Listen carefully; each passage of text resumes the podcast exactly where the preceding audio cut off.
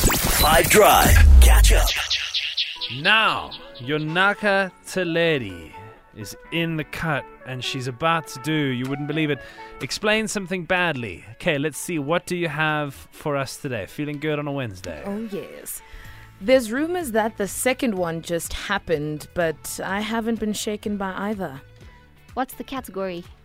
Natural occurrence. Yeah, I was hoping you wouldn't because that, that's such a good one, but now I feel like it's easy. do you want to say? Uh, do you want to say it again? Yes.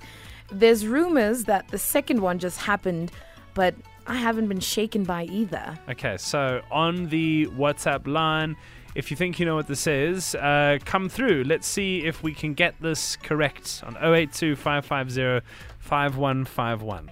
Of course, it's the earthquake. Of course, it's the earthquake. I knew it was the earthquake from when she said the second one happened, and I was like, ah, of course, it's the earthquake. I had. Am I the only person that didn't know that in Johannesburg, apparently originating in Soweto, there was another earthquake last night? I, I didn't know. I found out from a friend. I did. I felt I was sleeping hard. But did you? but like, I didn't even know it No. was a news story no, because it wasn't in your news. no. Wasn't in my news, definitely. No, it wasn't. Wasn't a sports story. I'm reading here. Johannesburg residents were shaken awake on Thursday morning, so this morning by yet another earthquake. Four weeks. Of, well, sorry, rather only weeks after the other one that was in Boxburg. The hell is going on?